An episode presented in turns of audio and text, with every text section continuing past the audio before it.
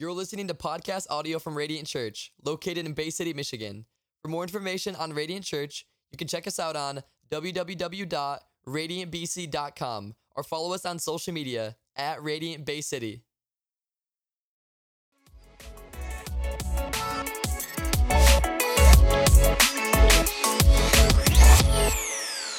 All right, good morning, Radiant Church. Today is our final part of our five week series, or message series entitled Pray Like Jesus, where we have been examining the prayers of Jesus and more specifically, how Jesus' prayer life should impact our prayer life.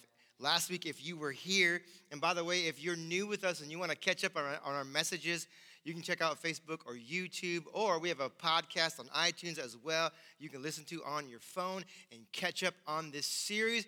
But last week we looked at Jesus' Gethsemane prayer. This is Matthew chapter 26, and this is the prayer that Jesus makes.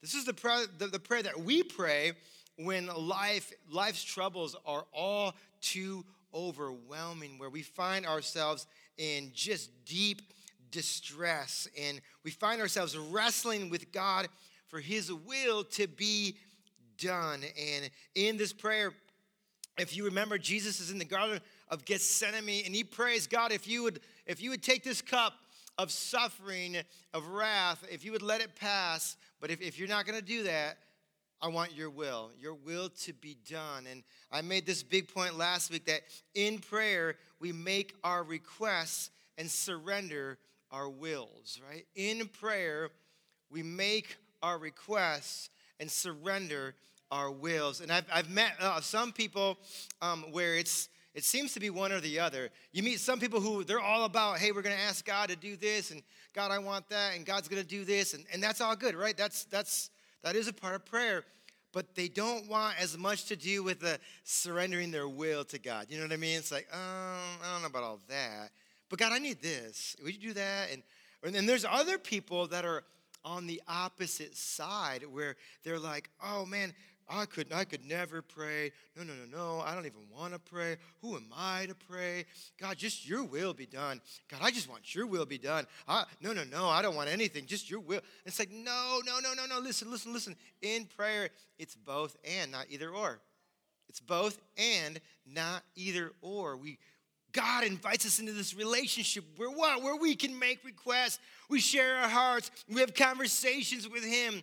But He also invites us into a relationship where we what? Surrender our wills, surrender our lives to Him. And that's what we see in this prayer known as the Gethsemane prayer.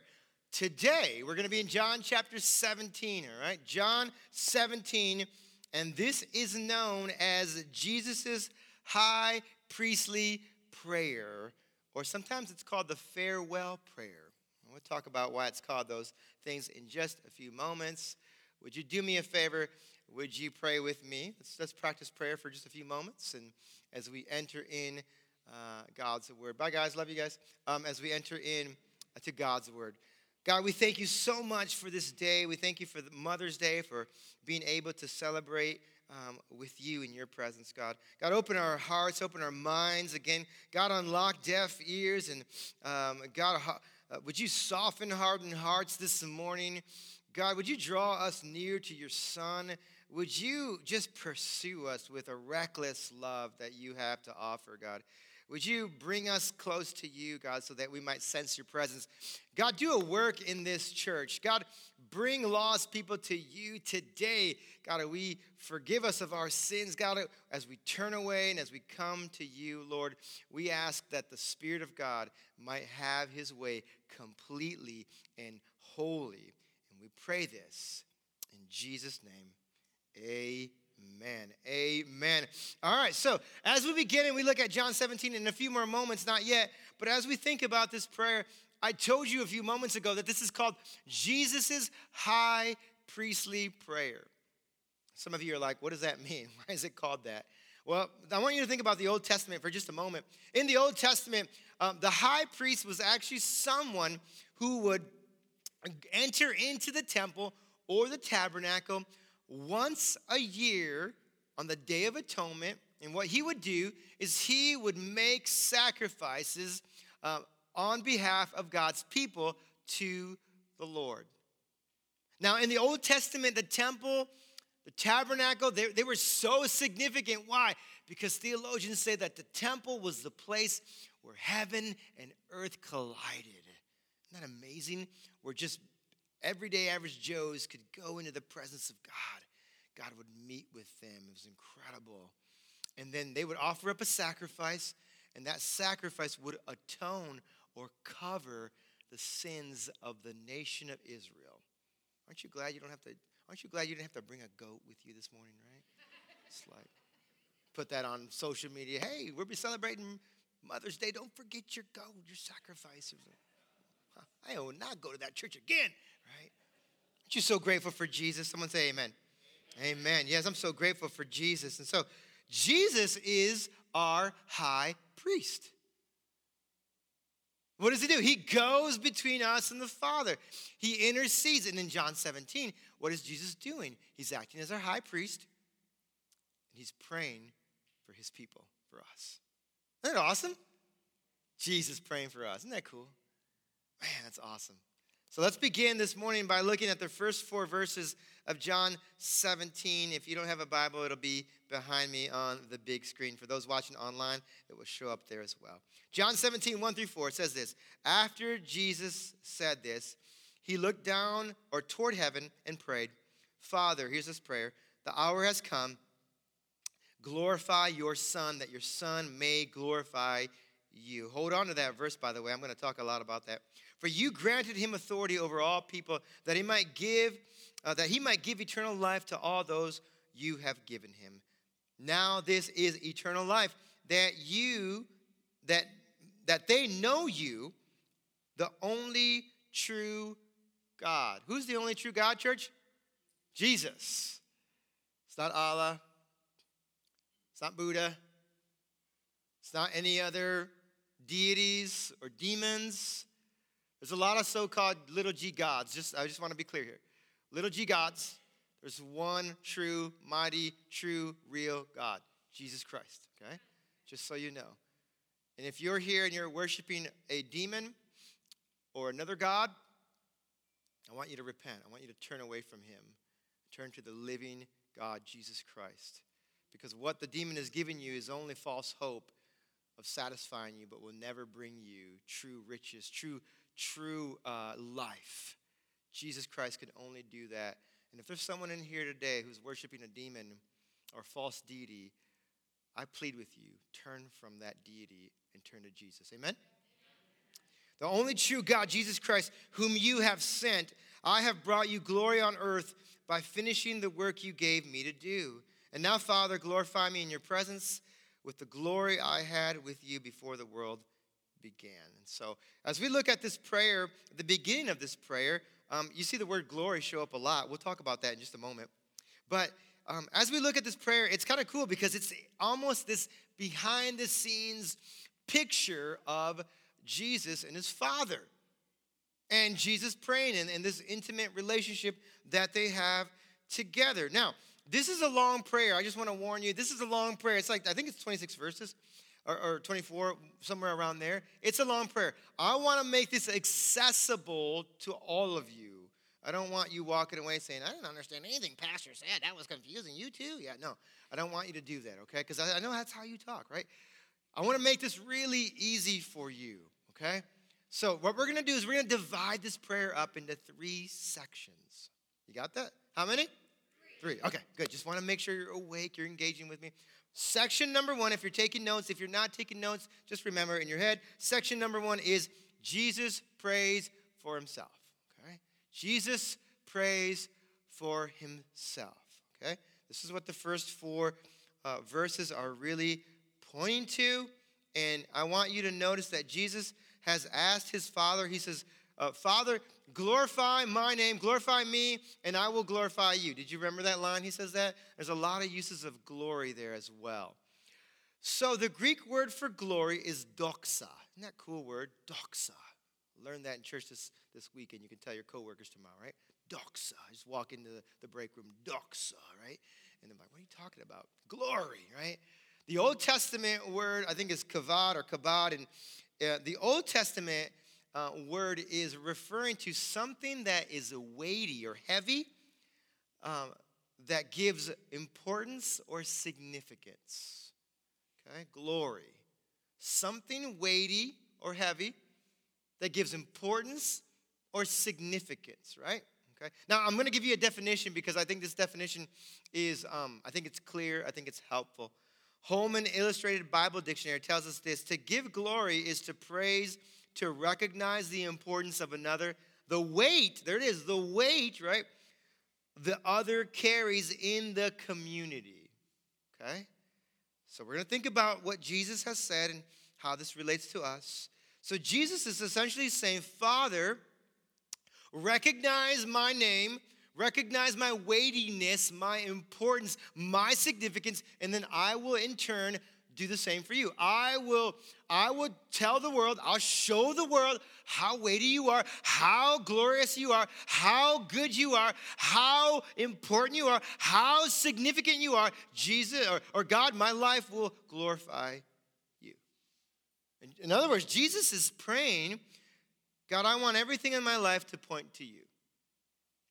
God, I want my life to bring you glory.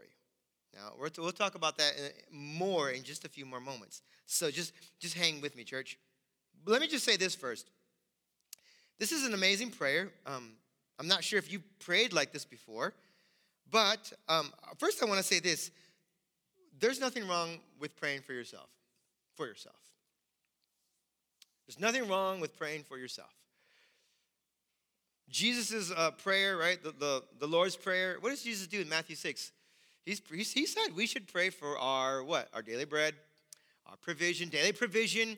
We should pray that God would keep us from temptation. That's a good prayer. God, keep me faithful. Keep me faithful to my wife. Keep me faithful to my husband. Keep me faithful to you. God, I need your help because my, my heart wanders. Your heart wanders. We should pray for ourselves. Why? Because Jesus prayed for himself. Jesus prayed for himself. And yet, again, I've talked to some people who have told me in the past, well, I could never ask for, for anything myself. And, oh, no, I just feel way too guilty. Oh, no, no. What do you need prayer for, though? It's a little bit hyper spiritual sometimes, if you ask me. And if we think that way, right, what we're doing is, listen, we're not understanding that God wants us to pray like Jesus, okay? God wants us to pray like Jesus. And if Jesus prayed for himself, guess what? We should pray for ourselves, okay? We should pray for ourselves. Now, there's a lot going on in these first four verses, but let me just highlight this one big thing, summarize everything here. And, it has to do with Jesus' request that his life might glorify his heavenly Father. Okay, so Jesus prays, right? God, God, glorify my name, I'll glorify you. This begs the question for each of us. Now, we got to bring that truth home to us, our real lives. This begs the question for all of us, and the question is this What opportunities has God given you, me, to glorify Him? What opportunities has God given you to glorify Him? Now, God, how can my life bring you glory? That's what we should be praying, okay? Now, here's the good news you don't have to be a pastor or a missionary or a Sunday school teacher, right, to live a life that glorifies God.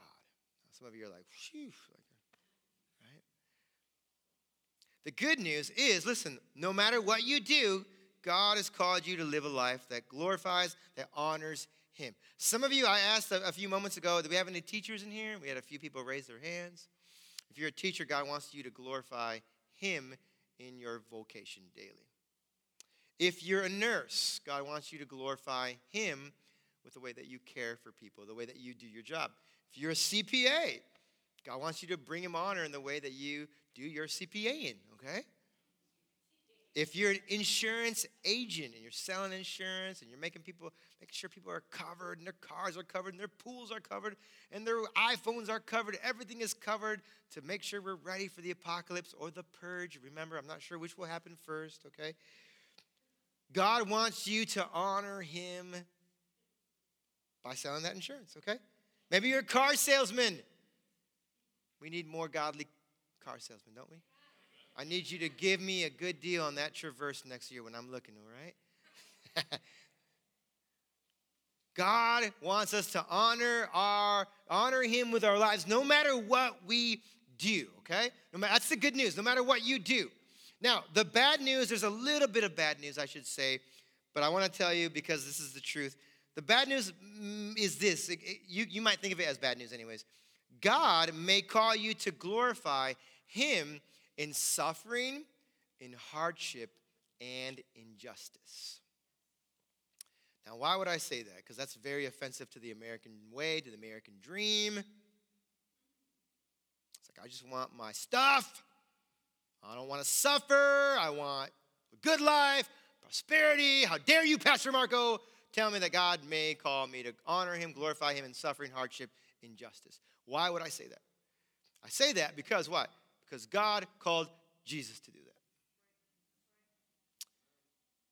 And the way that Jesus would glorify his Father is by going to the cross.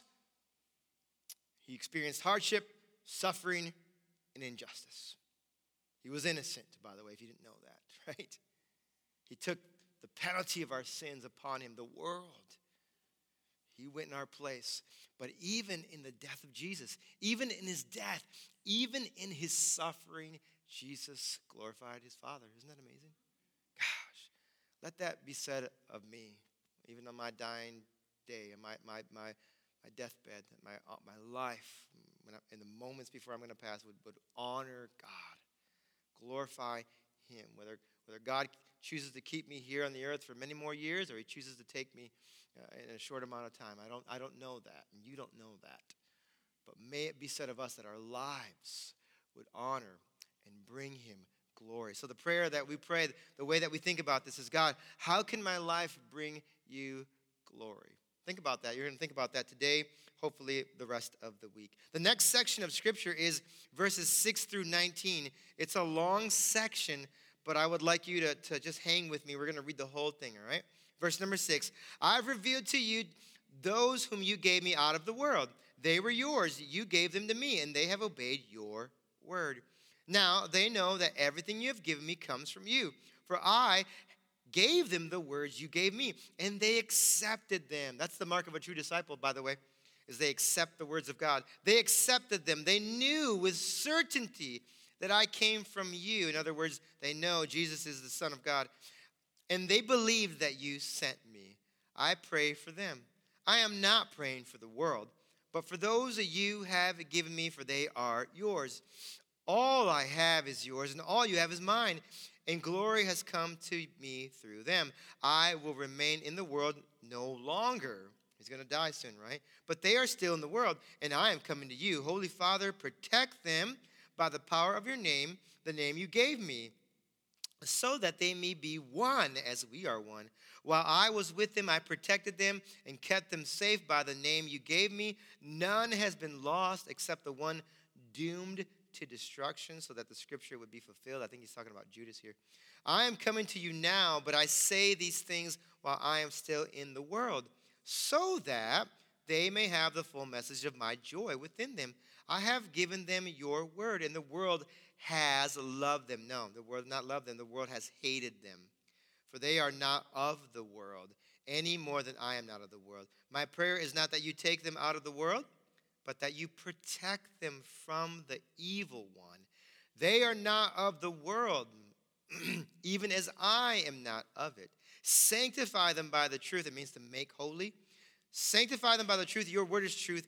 As you have sent me into the world, I have sent them into the world. For I sanctify myself, and they too may be truly sanctified. There's a lot there, I know. A lot of sanctifies in there, okay? A, a lot of big language. So, section number one, Jesus prays for himself, right? Section number two, Jesus prays for his disciples. Okay? Now, the disciples Jesus is talking about are those in the immediate context that are with him in that time. But, I mean, the application is for all of us, just so you know. It really applies to every single one of us today. Now, uh, there's a lot to say, but I want to point out just a few dif- different things for you guys, okay? Um, the first thing I want to point out is number verse number nine. Um, do you remember Jesus says, I'm not praying for the world? Do you remember that line? I'm not praying for the world. Now, I want to be clear here that Jesus is not saying, uh, I'm, I'm not praying for the people of the world. Jesus is not saying he doesn't love all people. He's not saying, or, because here's the truth God loves all people, all tribes, all colors of skin, all nations, all ethnicities. God loves the world, all cultures, okay? He wants all people to come repent and come to a saving knowledge of who he is, okay? Here's what I want to point out to you. When Jesus says, says this, when he says the word world, it's referring to uh, demonic powers that are behind political systems, worldly demonic powers that are behind world economies, world demonic powers that are behind the kingdoms of this world, okay? Because here's the, here's the thing I want you to know. In the New Testament, the word world has about seven different senses. What does that mean? Well, let me explain. Here's what we know about language we know that when we look at a word, there's the word on the page that we see, but there's what the word means. Make sense? So think of the word trunk. Okay, trunk. You don't know what I mean unless I give you context. Am I talking about the trunk of an elephant? Am I talking about a tree trunk? Am I talking about the trunk in my car? Right? It's used in many different ways. And unless I give you some context, you're not sure what this means. In the same way, 1 John 2:15, I believe, um, John says this do not love the world or anything in the world. What is John saying? John's saying, listen, we're called to love all people, but we're not called to love demonic forces in the heavenly realm. Okay? So Jesus is simply saying, I'm not aligning myself with the world's systems that are controlled by demonic forces. Paul says principalities, authorities, spiritual forces in the heavenly realm. He says, I'm praying for my disciples. I want to be clear to you so that way you know uh, what this message means. What I want to do is I'm going to focus this on the last four verses, okay? Look at verse number 15 again. My prayer is not that you take them out of the world, but that you protect them from the evil one. They are not of the world, even as I am not of it. Sanctify them by the truth. Your word is truth. As you sent me into the world, I have sent them into the world. For them I sanctify myself, that they too may be truly sanctified. Okay, I want to talk about two big things here. Again, I don't have two hours to, to um, really pull this apart, but I have about 20 minutes, okay? So here's what I want to do I want to focus on two things here. This first aspect that Jesus says, listen, fa- uh, Father, don't, don't, um, don't take your disciples out of the world, but protect them from the evil one. And I want to talk to you about this in regards to eschatology, in regards to our end times theology, how we view end times, the end times. Specifically, I want to talk to you in regards to the rapture. Okay? What is the rapture, Marco? I don't know what that means. I'm new to church. No problem. The rapture simply speaks of God's people being caught up with Him in the air on the day Jesus returns, upon Jesus' arrival. Okay? What I want to point out to you um, is this is so important because how we view the end times determines how we live out our faith. Okay? How we view the end times determines how we live out our faith. Also, I want to say this this is really important. The central theme of Christian eschatology is not escapism, but mission. Okay? The central theme of Christian eschatology is not escapism, but mission. This is going to rub some of you the wrong way, and that's okay. It's okay to learn new things in church, okay? So, what, what, does that mean, Marco? That means this. That means if you're just waiting around for Jesus to take you, right, you're doing it wrong. God wants you to what? To live your life on mission. With a mission. You have a mission. I have a mission. So if your bags are already packed, you got fresh undies on, right? You're ready for the rapture. God, take me, right? Um, yeah, no, okay? You're doing it wrong. Jesus wants us to live a life on mission. Did you know this? That God is not as concerned about taking us to heaven as he is about getting heaven into us. Some people will ask, when will the rapture happen, Pastor Marco? Pre tribulation, when it gets all bad, when all hell breaks loose on the earth? Mid tribulation, or after the tribulation? And I would say, I don't know. That's a great question. I don't, know the answer to that. There are several different views, and they're all within the Christian faith. They're, they're not heresy, they're orthodox. I, don't know the answer to that. But I will say this Did you know that a pre tribulation rapture has not been taught, right, prior to the last 150 years? What does that mean? That means it's a fairly new doctrine. That's what it means. The church fathers, the early church fathers in the end of first century and second century didn't believe in this rapture, this pre-tribulation rapture, okay? Did you know this also that a pre-tribulation rapture is only taught in America?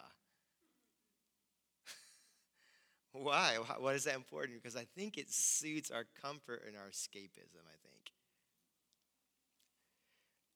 A pre tribulation rapture was made popular by the Scofield Study Bible. Maybe some of you are familiar with that. John Nelson Darby and dispensationalism. Or you'll know this one, I promise you will. Left Behind. Everybody knows this. God bless Nick Nolte and Kirk Cameron, right? So that's an American thing, kind of. That's a newer thing, right? It's not really what the early church fathers have believed. It's more of an American theology than it is biblical, right?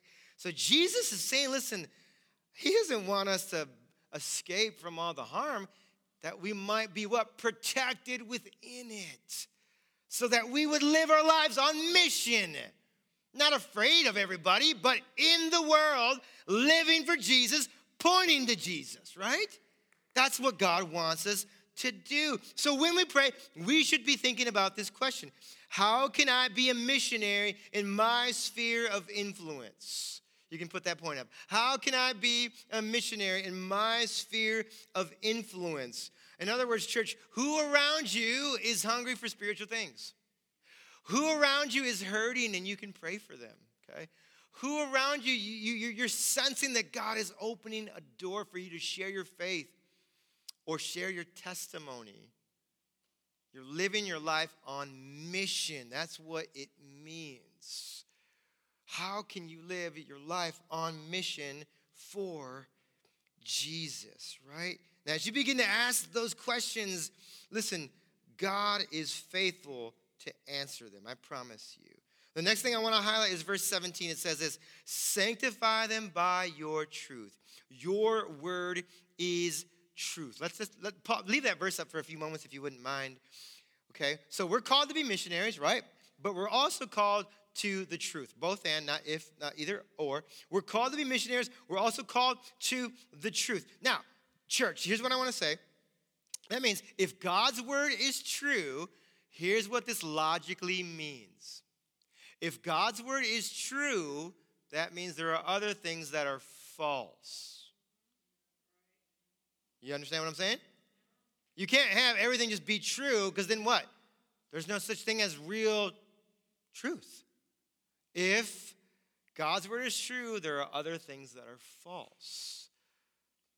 And so, what do I want to say about this? That means this that means there's false teaching, there's false doctrine, there's heresy, there's the lies of our culture, there's destructive ideologies, there's deception. And if you are not a disciple who is in the Word of God, the truth of God, you're likely to fall for those things and believe in those things. You're likely to side with more of political ideologies than you are the gospel. You're likely to side with more, maybe certain uh, uh, culturally acceptable, what, what, would be deemed as truths, instead of the truth of God's word. You're going to fall for those lies. Deception, right? Paul says this don't be deceived by fine sounding arguments or deceptive philosophies. Colossians speaks of this, right? We're all in danger of this, myself included. Here's the point God calls us to mission without compromising the truth. God calls us to mission without compromising the truth. And some of us want to reach people so bad. I think the heart of it is really good but we end up compromising the truth to be accepted or liked by people. Does that make sense? Last section 20 through 26. You guys have been so amazing. My prayer is not for them alone. I pray for those who will believe in me through their message, that all of them may be one. Father, just as you are in me and I am in you, may they also be in us, so that the world may believe that you have sent me. I've given them the glory that you gave me, that they may know that, or that I'm sorry, that they may be one as we are one. That's I'll, I'll talk about that in a moment. I and them and, and you and me, so that you may be brought to complete unity. Oh, Jesus is flowing here, isn't he? It's like a little bit of rap going on here. I don't know if you noticed that, but a freestyle. Then the world will know that you sent me and have loved. You can laugh, it's okay. You have loved them even as you have loved me. Father, I want those you have given me to be with me where I am and to see my glory, the glory you've given me because you loved me before the creation of the world. Righteous Father, though the world does not know you, I know you, and they know that you have sent me. I have made you known to them and will continue to make you known in order that the love you have for me may be in them and that I myself may be in them. A lot going on here. Okay, section number one, Jesus prays for himself. Section number two, Jesus prays for his disciples. Section number three, write this down Jesus prays for all believers. Okay, Jesus prays for all believers. And there's a lot to unpack. We don't have the time for a two hour message, okay? most of you would, would be sleeping, perhaps, anyways. And so here's the big thing I want to say from this, though. The big theme here is unity, okay? The big theme here is unity. Um, I and them, you and me, so that they may be brought to complete unity, right? It's unity. Um, Jesus says something similar in John um, 13 35, just a few chapters before this. Notice what Jesus says. He says, By this, everyone will know that you are my disciples if you love one another. So there needs, in, in order for in order for there to be unity in the church, and let's just let's just pick on our church because well, that's why we're here. In order for there to be unity in the, our church, there has to be love, correct? There has to be, you cannot have unity without love. And I, I love what Jesus says here because Jesus doesn't say that the world would know us by our political affiliations, right? Jesus doesn't say that the world would uh, know us by our church services. Ah? I'm a church guy, so I, I kind of bums me out a bit, but you know. Jesus doesn't say the world would know we're disciples because of our outreach. Now, we love outreach and we'll continue to do outreach. We'll, we'll continue to fund outreach in our city, absolutely. But it doesn't say that. Jesus says the world will know you by your love for one another. Why is this so important, so critical? Why is it so compelling? Because I would argue that this is supernatural. A group of people that love one another? That's crazy. Have you not turned on the news, anyone? Anybody? We're mostly attracted to people who look like us and talk like us. And we can just admit that. It's okay. It's human nature. So we like to be around sames. We don't like differences. It's all of us. So when the world sees the church loving one another despite all of our differences, it's compelling. Because why? It's highly unusual in our world and in our nation. In a world and nation, we are deeply divided right now, perhaps more so than ever. You see it on the news red states, blue states, mean, there's serious division right now. People flocking from certain states to move to other states. I mean, it's bad, right? We are seriously divided right now in a church, in a world, I should say, that's deeply divided, Jesus prays for what? For unity, that the church might be unified.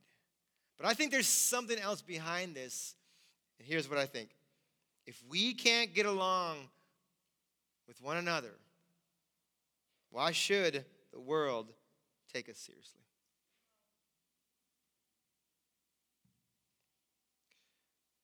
If we can't even get along, us right here, we can't even do this thing called church called mission, called living for Jesus. If we can't get along with one another, why should anyone take us seriously?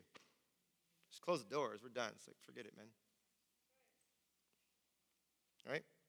I mean, no one wants to be a part of a church where they're always fighting and backbiting and there's disunity and we're fighting about, you know, the color of the carpet and why doesn't Pastor Marco do a 40 week series on Revelation? I'm going to a different church. Why doesn't Adam play more hymns? Ah, ah, ah, ah. I love contemporary. I love hymns. No, I hate you. No, I hate you. No, you're Satan. No, you're Satan. It's like, man, I don't want to be a part of that church, right? It's like, man, that's a terrible church, right? Notice what Paul says in Galatians here. He says this Galatians 5 15 and 16. If you bite and devour each other, watch out or you will be destroyed by each other. So I say the solution, so I say walk by the Spirit, and you will not gratify what? The desires of your flesh. And I want to point out, church, to you this morning that Paul in this letter, he's not writing to unbelievers, he's writing to the church. And if you're here this morning and you're an unbeliever, you can just be like, silly Christians. This doesn't apply to me, Pastor Marco. It doesn't, you're right. So for the Christians in here, this applies to us. He's not talking to the unbelievers. He's not talking to the world. He's talking to us. Us. Guys, do you see this? Us. If we can't be united, how do we serve our community? How do we point anyone to Jesus? All we do is fight. Well, you vote this way, I vote that way. Well, I hate you. Well, you hate me too. Well, okay, well, well, fine. I'm going to another church where everybody thinks like me. Come on, I'm preaching right now. I'm about to leave my notes here. I'm gonna start to preach right here. Come on. I'm gonna get in your grill. I'm about to get in your grill. Make room for the pastor, right? Because listen, this is the this is the message. If we can't even get along, why would the world take us seriously? Why would anyone take us seriously? Why? I mean, here's what I wrote in my notes, you guys. A church too busy fighting about inconsequential things to make a difference is an ineffective church. So if you're looking for a church where you want everyone to think like you, it's not here. To everyone to dress like you and have your same philosophy and beliefs of every single thing of the way life should be lived, it's probably not going to be here. Because God is calling us to what? Unity despite our differences. We have to what? Come around the lordship and the kingship of our Jesus, King Jesus. Right there. Right? The truth of God's word. And I don't care. Some of you are offended. I don't even care right now, okay? You want a church where everybody thinks like you, talks like you, and I get it, okay? This is not the New Testament. It's not what's in God's word. Just so you know, open the Bible yourself and read it, okay? Read it, right? I'm good at mine. I'm sick of cultural Christianity. I'm sick of it. I am so fed up with people checking the box of religiosity. It's garbage. I want our church to be united under the banner of our Lord Jesus Christ, the kingship of Jesus. A group of people passionate for his name, who love to worship, who love to read the word, who are, who are not looking to pick a fight with every other believer Send me a message on Facebook. Why did you say that? Why didn't you do that? Well, not, not, not. But who are ready to be on mission for God's calling of their lives. Right? That's what the scripture is calling us to, right? And I am calm, I promise you. and I do love you, but I'm also your pastor, and I get to get in your grill once in a while. So, and so um, we're gonna wrap this up because I'm tired of screaming at you. So. three, three questions um, for us to think about as we pray, okay? Three questions. These are really practical, I promise you guys, okay? Number one, how can my life glorify God? How can Troy's life glorify God? How can Stefan's life glorify God? How can Victoria's life glorify God? How can Tracy's life glorify God, honor the Father? How can Marco's life glorify God? Just you think about that for yourself just this week. A second question is this: is how can God use me as a missionary um, in my sphere of influence? Everyone has a sphere of influence. Some of you, um, and I see some of you on Instagram. You have followers, and, you have a little platform.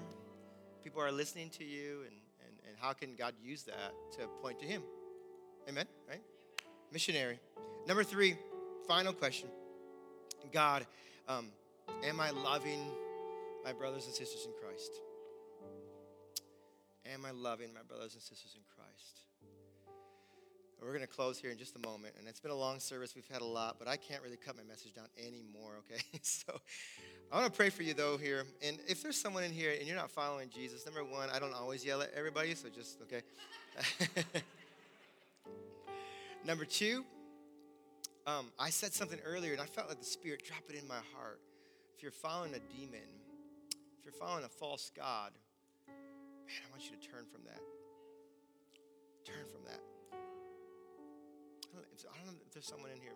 Uh, and I'm not going to call you up, so don't even worry about it. Just chill. Someone in here following a false doctrine or false ideology, and it's like seeped into your Christianity, and now you're more, you know, left than you are gospel. You're more right than you are gospel. You're more whatever it is, okay? Wh- whatever it is for you. But if you're following a false deity, that's not the one true God. And I know that sounds offensive because we live in a pluralistic society where everybody says, um, well, we're all just taking a different path, but we're getting to the same place. Eh! That's, that's, not, that's not right. No. It's actually logically like incorrect, anyways, if you like get down to it. That's assuming that all religions teach the same thing. There's an, there's an underlying assumption there, which is not even true. All religions do not teach the same thing. How can it be that we're all in the same, or we're all on different paths headed to the same thing? It's just, it's not possible. Okay?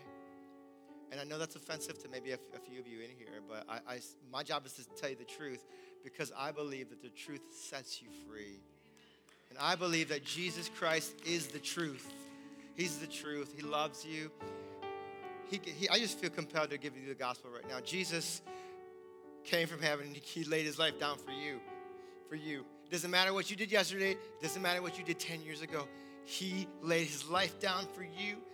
When you couldn't get to God, God came to you in Jesus. Right? He came to you. He came to you, right? And because of his sacrifice, the blood that was shed, right? He's made a way now because why? In your own works, in your own good deeds, you, you could never get there. And I couldn't get there either. So uh, listen, I point the finger at myself as well. I couldn't get there, but God came to me. He threw me a lifeline, and the lifeline was named Jesus. And God's throwing a lifeline down to you. And if you would hear the voice of the Lord today, don't turn from it. If you would hear the voice of the Lord right now, don't harden your hearts. Don't harden your hearts. Paul says, Today is the day of salvation. Today is the day God says, I want you to turn from sin, turn from demons, turn from false ideologies, and I want you to repent to turn away and turn to Jesus Christ, right? That's you today. Listen, I'm going to talk to you. We can talk after service. Troy's here, our elder. We want to pray with you. We've got people that want to, we're not going to judge you. We're not going to condemn you. We're just going to pray with you. We're going to congratulate you. We're going to talk with you. We're going to love you where you're at. Maybe you're in a giant mess right now. Maybe you've made a mess of your life. Maybe you've, uh, whatever it is. It's like, Marco, I was like in witchcraft the, the other week. I was playing the Ouija board and I was summoning demons, Marco. I don't know. No, no, no. Listen, God is calling you. His lifeline is named Jesus. Maybe it's new age and you got crystals in your, in your car or whatever it is, and you're worshiping crystals and you got, you got some, some wild things going on. I don't know what you're doing, but right? I, Jesus Christ is the King of Kings and the Lord of Lords. He's the way, the truth, and the life. And the gospel tells us that no one can come to the Father but through Jesus. Let me pray for you this, this morning. Love you guys. You're incredible church. We are an incredible church. We're making a difference in our city. And I yell at you because I love you. so let's pray. God, we love you. We thank you so much for the name of Jesus. Jesus, the, the King of Kings, the Lord of Lords. God, sanctify us by your word. Make us holy, God. We want to be a holy people. God, I, don't think any of my friends in here want to ever go through the motions. I think there's more, there's other things they could be doing. They could be golfing, watching TV, um, going on a trip, fishing. Uh, no one really wants to go through the motions. So God, would you would you just meet us in this place, God? Meet us in this place. And God, I pray if there's someone in here right now who's not following you, God, Today is the day of salvation. The Apostle Paul might say, Today is the day of salvation. Come to me. The voice of the living God says, Come to me, all who are weary, all who are burdened, all who have been trying to work themselves to heaven, all who have tried to be, who've gained, tried, tried to gain their way to heaven. Come to me, and you'll find rest in Jesus. So, God, Thank you for the promise of Jesus. Thank you for the life of Jesus. God, we thank you that Paul says that whoever calls upon the name of the Lord will be saved. And so, God, we pray that this church might love one another. We pray that Radiant God would, would live a life on mission. We're not simply packing our bags waiting to get evacuated. God, I pray that we would be missionaries, God, in our in our, our schools, God, in, in our places of work, wherever we find ourselves, God, send us out. We thank you for your work. Spirit of God, I believe you're moving right now. A few more moments, church, just a few more moments. Come, Holy Spirit. I'm sensing you right now. Spirit of God, move. Spirit of God, move right now. We thank you for it. In Jesus' name we pray. Can we clap our hands for King Jesus? Amen.